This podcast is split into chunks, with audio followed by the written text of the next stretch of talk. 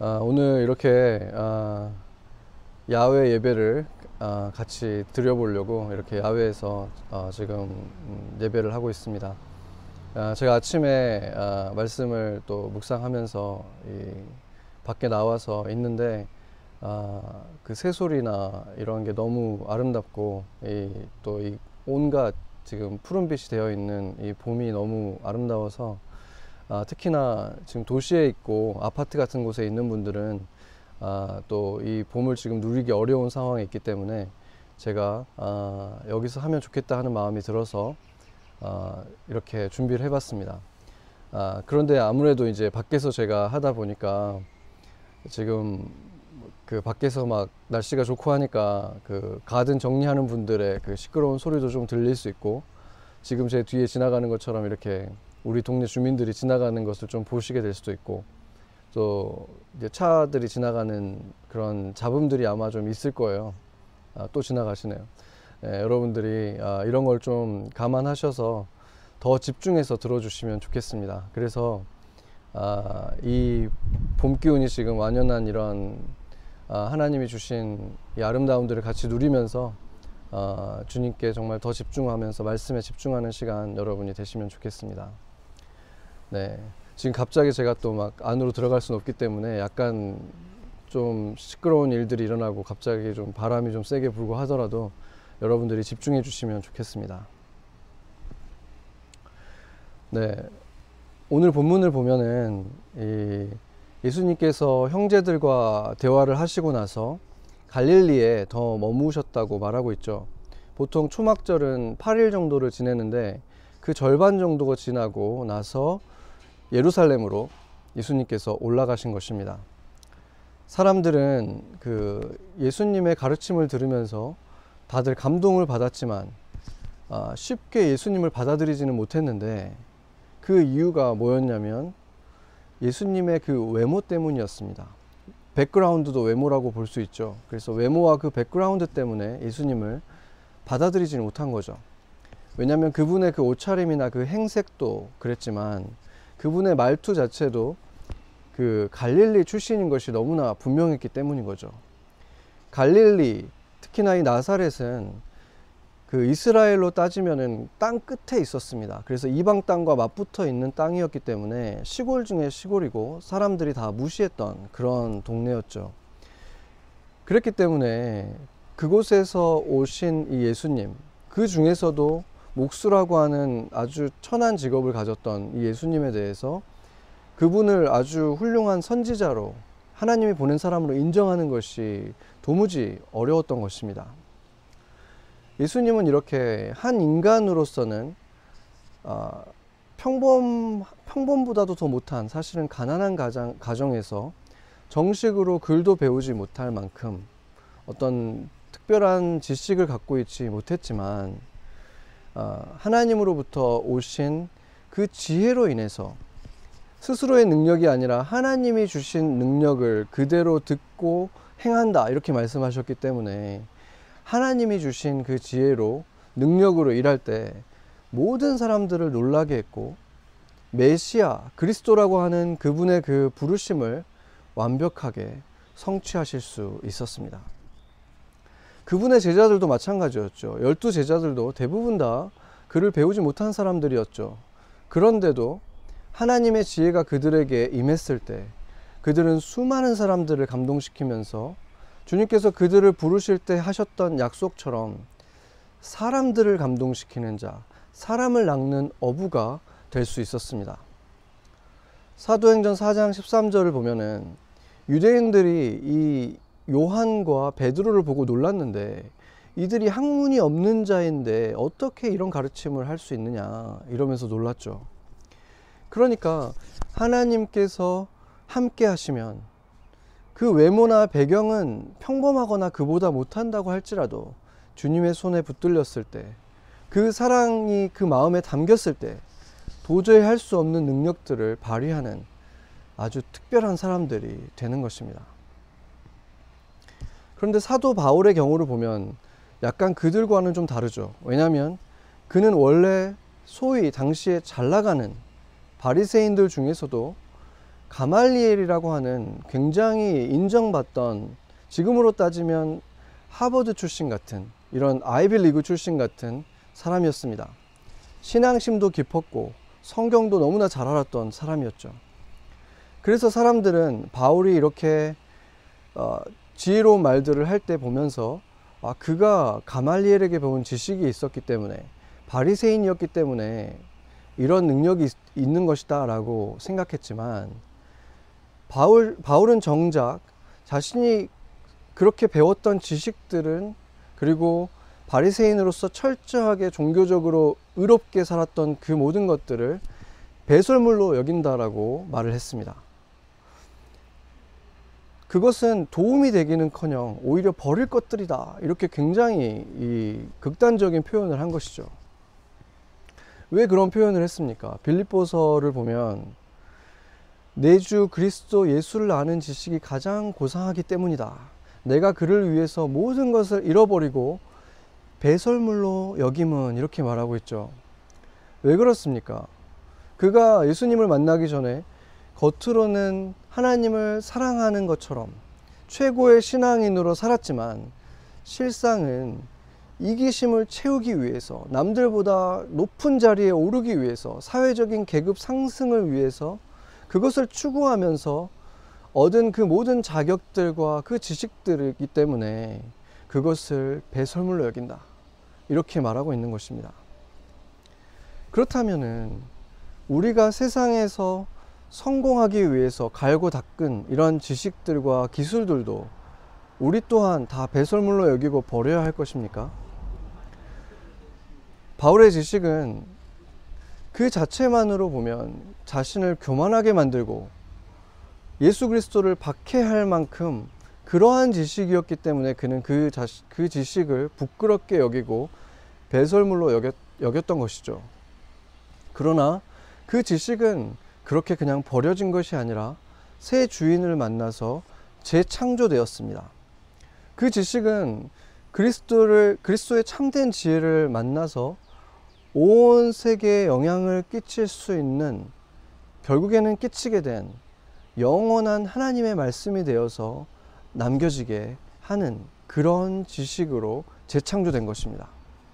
바로 이 바울을 통해서 신약 성경의 3분의 1이 기록될 수 있었던 것은 그리스도의 참 지혜인 사랑이 그의 지식을 통해서 하신 일인 것입니다.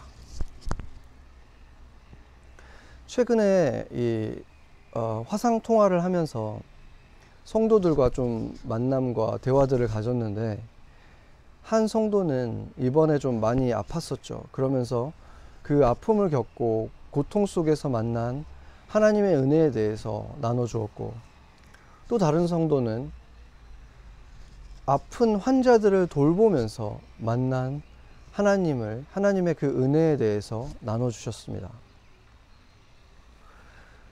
죽음의 그림자가 두려울 만큼 굉장히 큰 아픔을 지나갔던 그 형제는 원래 사람들 앞에 서는 것이 편하, 편해하지 않는 그런 성격이었는데 예수님을 찬양, 찬양하는 것이 너무 기뻤기 때문에 찬양하는 자로 점점 담대하게 사람들 앞에 서는 어, 그런 모습을 그런 하나님의 능력이 나타났죠. 그 형제를 통해서. 그것을 볼 때마다 너무나 기적 같고 하나님이 주시는 그 능력을 가지고 앞에 서 있는 것을 보면서 어, 감동을 받습니다. 그렇게 하나님을 사랑하고 찬양하기를 기뻐하는 이 친구가 아파서 목소리도 나오지 않고 더 이상 찬양은 커녕 말도 하기 어려운 지경에 그렇게 말하는 것도 버거워하는 그 상황에 놓였을 때 어, 기도를 부탁했는데 그 기도 부탁을 들으면서 또 하나님 앞에서 기도할 때 제 마음은 큰 믿음 속에서 담대함으로 하는 기도가 아니었습니다. 제 기도는 너무나 단순한 하나님, 아버지, 제발 좀 살려주세요. 제발 구해주세요. 제발 치유해주세요. 그냥 이 말만 계속 반복할 수밖에 없었습니다. 마음이 너무 아프고 또 기도를 하다가도 주님한테 너무 마음이 서운해지면 이제 기도도 나오지 않으면 기, 기타를 집어들고 수차례 똑같은 찬양만 불렀습니다. 주가 일하시네, 주가 일하시네.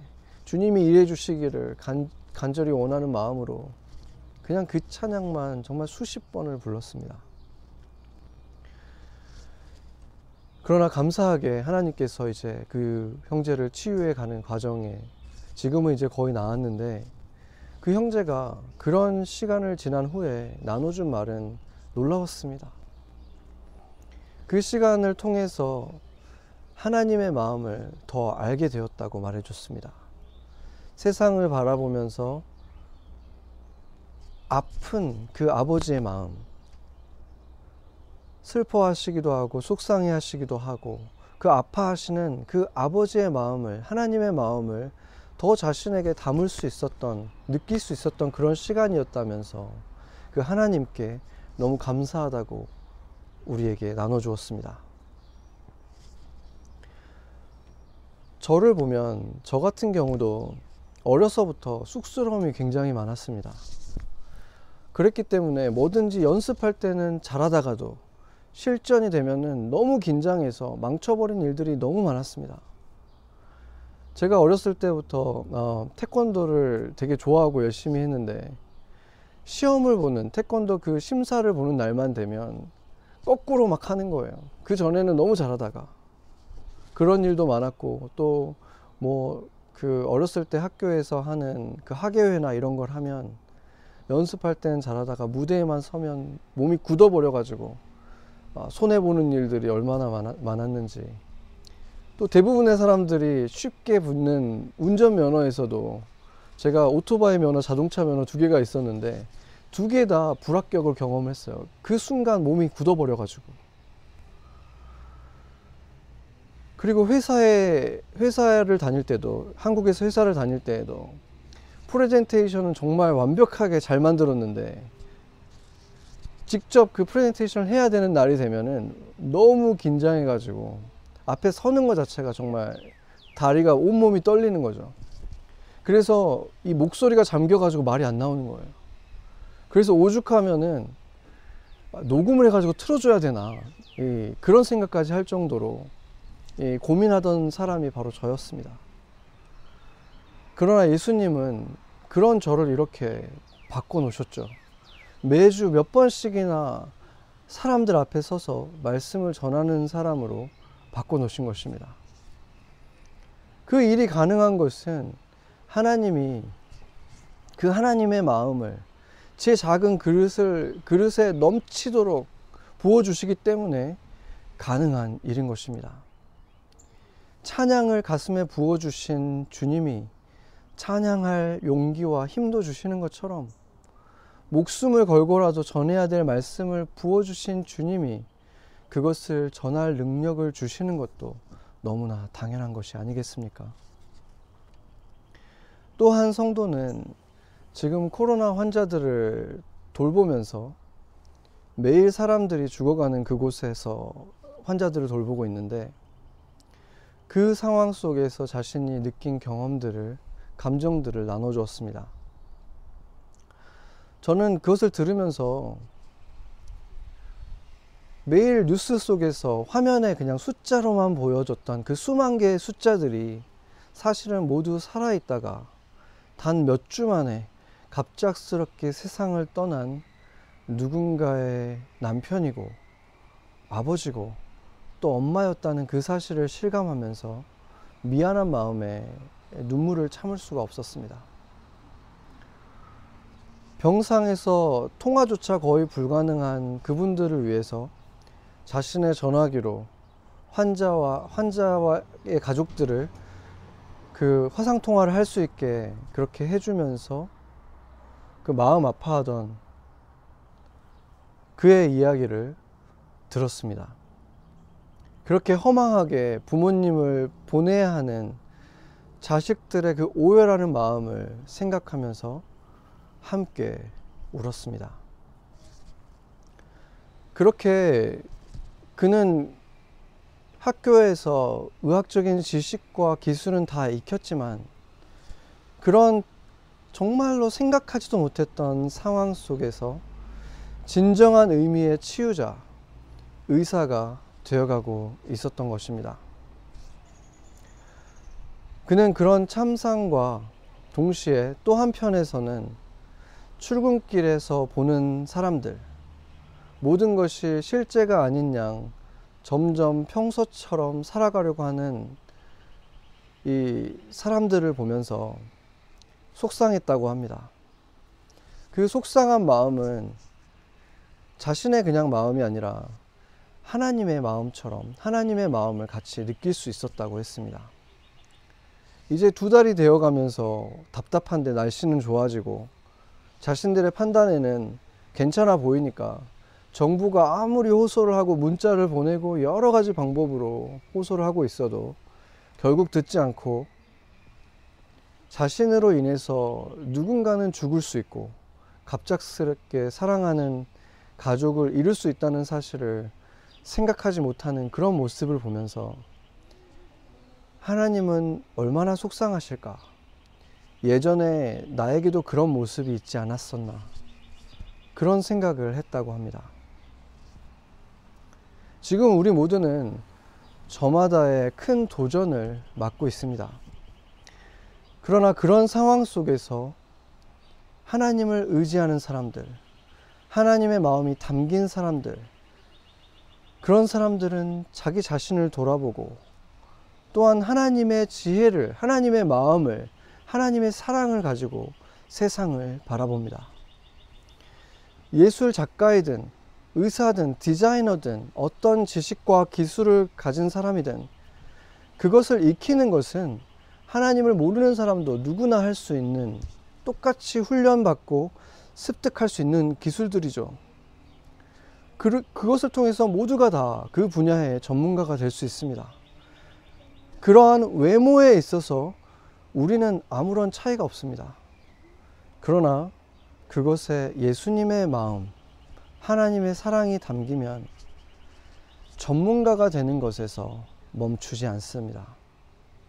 한 사람의 영혼까지 마음을 쓰게 되고 그 생명을 흘려보내는 본질까지 다른 사람이 되는 것입니다. 그 생명이 있을 때 선생님은 단지 교육 전문가가 아니라 누구보다 가르치는 아이들의 미래를 생각하는 진정한 선생님이 될 수 있고 찬양하는 자의 노래는 하늘 문을 열고 성도들을 깊은 곳까지 인도할 수 있습니다. 의사는 사람을 살리는 진정한 치유자가 되고 부모는 보육자가 아니라 진짜 엄마, 아빠가 될 수 있는 것입니다. 하나님이 지으신 인간은 그 하나님과 다시 올바른 관계를 맺을 때에만 그 첫 번째 블럭이 올바로 맞춰줘야만 올바른 인간이 될 수 있기 때문입니다. 초막절에 각지에서 모여들은 그첫 번째 블럭이 올바로 맞춰지지 않은 그 모든 사람들에게 예수님께서 말씀하셨습니다. 외모로 판단하지 말고 공의롭게 판단하라 하시니라. 세상 사람들도 그리스도인 예수도 너희 자신도 누구인지 외모로 판단하지 말고 본질을 들여다보거라. 그래야만 시작할 수 있다. 이렇게 말씀하신 것입니다. 예수님을 믿는다는 것은 진짜 내 모습을 찾아가는 그 길에 들어서는 것입니다. 오늘 본문뿐만 아니라 성경에서는 그의 때가 이르지 않았기 때문에 예수님에게 누구도 손댈 수 없었다라고 말하는 장면들이 아주 여러 차례 등장합니다. 예수님은 하나님의 시간표대로 완벽하게 움직이고 계신다는 의미입니다. 그런데 반대로 예수님께서 그의 형제들에게는 너희의 때는 언제든 준비되어 있다. 이렇게 비교를 하고 계시죠. 그게 어떤 의미입니까? 사실상 예수의 형제들은 예수님을 죽이기, 죽이기 위해서 잔뜩 벼르고 있었던 제사장들과 유대인들이 있는 예루살렘으로 형, 형제들을 보내려고 했던 그, 그 형을, 형인 예수를 보내려고 했던 그들의 그 굉장히 악한 그 말에 대한 답변을 하고 있었던 것을 생각해 보면 결국 이 말의 의미는 간단하게 보자면 나는 아직 죽을 때가 안 됐지만 너희는 언제든지 죽을 수 있다 라는 좀 섬뜩한 무서운 말인 것입니다. 또한 너희 때가 언제든 준비되어 있다. 이 말은 너희는 주인공이 아니다. 인류 역사에 비중이 전혀 없다. 이런 말처럼 들립니다. 성경을 보면 대부분 어떤 한 인물을 중심으로 이야기가 전개되죠. 아담, 노아, 아브라함, 야곱, 요셉, 모세 이렇게 한 사람을 중심으로 어, 전, 이, 진행됩니다. 그렇기 때문에 어떤 신학자는 창세기를 아브라함 전, 요세 전 이런 식으로 전기문의 형태로 나누기도 합니다. 그러고 보면은 그 이야기들 속에 주인공급의 인물들이 있고 주변 인물들이 있고 나머지는 거의 다 군중들, 엑스트라로 여겨질 만한 사람들이 등장하죠. 그들의 운명은 주인공급 인물들의 역할에 따라서 크게 좌우되는 것을 볼 수 있습니다. 마치 영화에서처럼 주인공들은 그 삶의 아주 사소한 일들까지도 굉장히 비중 있게 다뤄지지만 나머지 사람들은 거의 배경에 불과하기 때문에 이름도 나오지 않죠. 그냥 영화 속에서 행인 1, 2처럼 그들이 누구인지도 그들이 어떤 감정을 느끼는지도 전혀 중요하지 않은 것입니다. 예수님이 형제들에게 한 말도 그렇게 여겨집니다. 나는 지금 정해진 길대로 가지만 너희들은 언제라도 사라질 수 있다. 너희들의 존재는 인류 역사에 아무런 영향을 주지 못한다. 그런데 예수님께서 이 말을 하신 것이 거의 30년 동안 같은 집에서 동고동락했던 이, 이 형제들에 대해서, 동생들에 대해서 무시했기 때문에 이런 말을 하셨을 리가 있겠습니까? 그렇지 않죠. 예수님이나 하나님이 성경에서 가끔 아주 무섭게 말씀하실 때가 있는데 그것이 어떤 의미라고 했습니까? 그것은 이렇게 손뼉을 쳐서 집중하게 하는 것, 경종을 울리게 하기 위함이라고 말했습니다. 예수님은 지금 동생들에게 경고하고 있는 것입니다. 너희가 나를 통해서 하나님 안에 들어오지 않으면 지금처럼 똑같이 그렇게 그 방식대로 그냥 그렇게 하나님과 관계없이 살아가려고 하면 너희들은 기약 없이 의미 없이 언제든 사라져 버릴 수 있는 그런 운명이다. 오늘 왔다 내일 가는 풀과 같고 아침에 보이다가 금세 사라져 버리는 안개 같은 존재다. 이렇게 말하는 것입니다. 여러분들은 어떻습니까? 여러분들은 들어와 있습니까? 예수님을 통해서 하나님의 시간표 안에 들어와 있습니까? 억울하고 슬픈 날에 도리어 자신을 돌아보며 하나님의 뜻을 들으려고 하는 사람들, 하나님의 마음을 가진 사람들, 하나님과 마음이 일치되고 합해진 사람들, 그 사랑을 가진 사람들은 잠시 방향을 잃을 때는 있지만 금방 제자리를 찾습니다. 하나님께 돌아옵니다. 넘어져도 주님 앞에서 엎드려집니다. 그래서 그런 사람들에게는 그런 사람들의 때, 그들의 때도 하나님의 때가 되는 것입니다. 삶과 죽음에 대해서 생각해 볼 시간이 그리고 생각해 볼 기회가 아주 많은 요즘이죠. 너무나 많은 사람들이 주변에서 죽어가고 있기 때문입니다. 인간에게 있어서 죽음은 가장 두려울 수밖에 없는 일이고 조금도 반갑지 않은 일이고 언제 찾아온다고 해도 준비될 수 없는 그런 일입니다.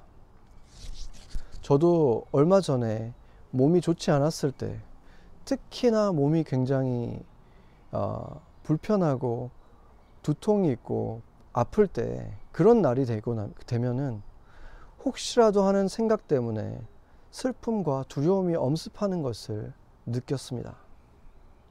내가 이대로 정말 벤틀레이터에 들어갈 수 있는 것은 아닌가. 그런 일들이 벌어지진 않을까. 그런 생각을 순간이라도 하게 됐던 날들이 있었습니다. 그런 날이 되면 두려움이 엄습하죠. 그러다가도 주님 안에서 인생을 돌아보면 그래도 지금의 내 모습은 1년 전, 5년 전, 10년 전의 나에 비하면 나는 그때보다는 훨씬 나의 때를 위해 더 준비되어 있다는 사실을 깨닫게 되었습니다. 예수님을 믿고 나서도 어리석은 실수들도 많이 했고 깊이 회개한 일들도 있었지만 그리고 지금도 여전히 부족한 구석들이 너무 많지만 그래도 조금씩 한 걸음씩 주님이 원하는 곳으로 향하고 있었습니다. 그 걸음들이 모인 흔적들을 보니 어느새 하나님과 동행한 시간들의 비중이 점점 더 커지고 있는 내 모습을 발견했습니다. 물론 여전히 채워진 것보다 채울 것이 훨씬 더 많지만 내가 만약에 하나님을 모르고 살았더라면 어땠을까? 주님이 인도하시는 그 길에 들어와 있지 않았으면 어땠을까? 그것을 생각해 보면 어두운 방에다가 꼭꼭 감추고 잠궈두고 싶은 것들 투성이인 삶을 지금도 살고 있었을 것입니다. 내가 어디에서 와서 어디로 가고 있는지도 모른 채 후회와 원망, 두려움과 분노만 가득 찬 인생이었을 것입니다. 주님과 함께한 모든 시간들은 지금 벌써 영원한 보배가 되어서 죽음을 생각할지라도 그것만큼은 주님과 함께한 그 시간들만큼은 주님을 만나고 나서 재창조된 그 많은 시간들은 지금 벌써 내게 진짜 보물, 영원히 흔들리지 않는 보화가 되어 있는 그 시간들을 살고 있다는 사실을 깨닫게 된 것입니다.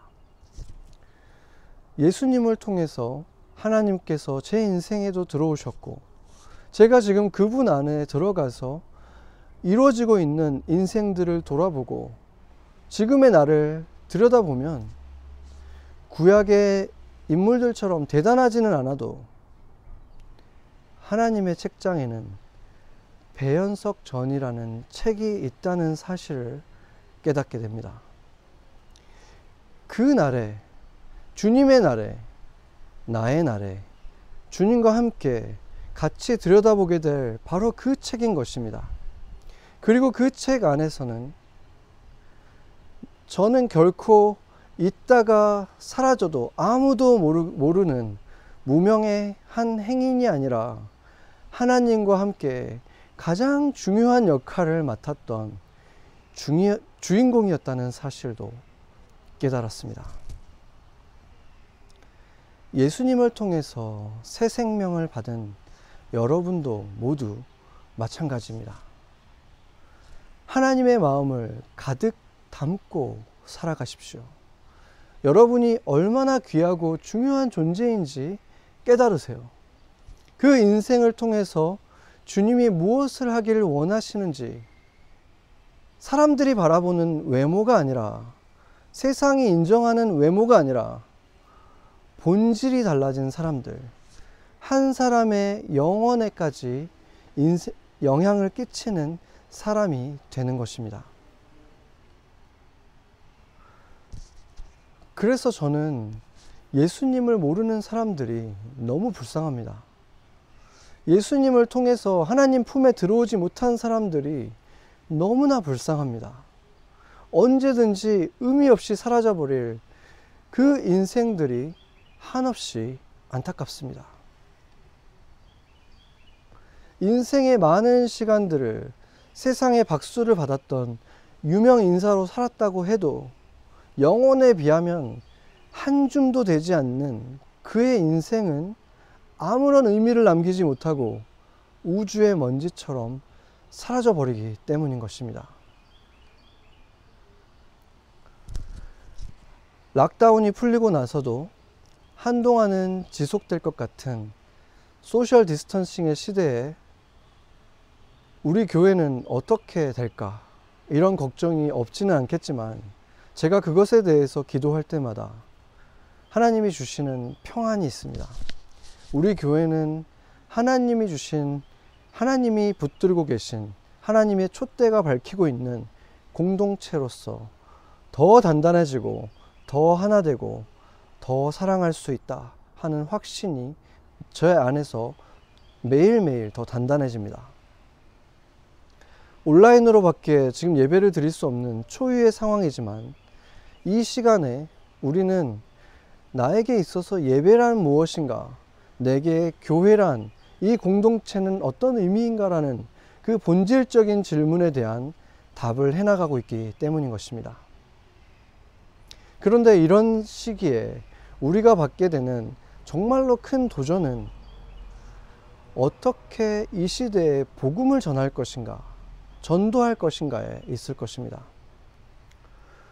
낯선 사람과의 접, 접속, 접촉하는 것이 이 사회적으로 굉장히 비윤리적인 것이 되고 반사회적인 일이 될 수밖에 없는 이런 특수한 상황에서 우리는 전도에 대해서도 복음을 전하는 그 방식에 대해서도 더 본질적인 질문들을 던져야 하는 것입니다. 우리가 예배를 그냥 외식하는 것으로 위선적으로 드릴 수 있었다면, 기도도 그냥 외식하는 것이 될 수 있었다면, 전도도 당연히 외식으로서 전도할 수 있었다는 그 사실을 인정해야 할 것입니다. 그렇다면 도구나 방식이나 겉으로 이런 행위가 아니라 외모가 아니라 한 영혼을 예수님의 마음으로 진정으로 불쌍히 여기는 마음, 겸손한 은혜의 빚진 자의 마음으로 그들을 사랑하는 아버지의 마음을 전할 수 있는 지금 이 시대에 맞는 새로운 길들을 우리는 찾아야 하는 것입니다. 그러나 그렇게 낯선 사람들에게 우리가 만나서 최선을 당해서 사랑으로 전한다고 해도 우리가 이름도 기억하기 어려운 그 낯선 사람들에게 복음을 전하는 것보다 사실은 더욱 중요한 것, 더 본질적인 전도는 우리가 삶의 현장에서 그리스도인으로 살아가는 것입니다. 내가 가장 자주 만나는 그 사람들에게 나를 통해서 예수님이 나타나는 것이 되어야 하는 것입니다. 내 주변에 가까운 사람들이, 친구들이, 동료들이 저 사람은 예수님을 믿기 때문에 다르다. 그들에게 내 삶에서 예수님이 실제로 보여지는 것들. 그것은 사실상 처음부터 원래 교회의 목적이었고 우리 모든 그리스도인들의 인생의 가장 높은 부르심이 아니었습니까? 예수를 닮은 제자로 살아가는 것. 그 당연한 것을 이제는 당연하게 받아들이면서 살아야 되는 그 시대가 왔다는 것입니다. 더 이상 그것을 미룰 수 없는 시대가 우리에게 찾아온 것입니다.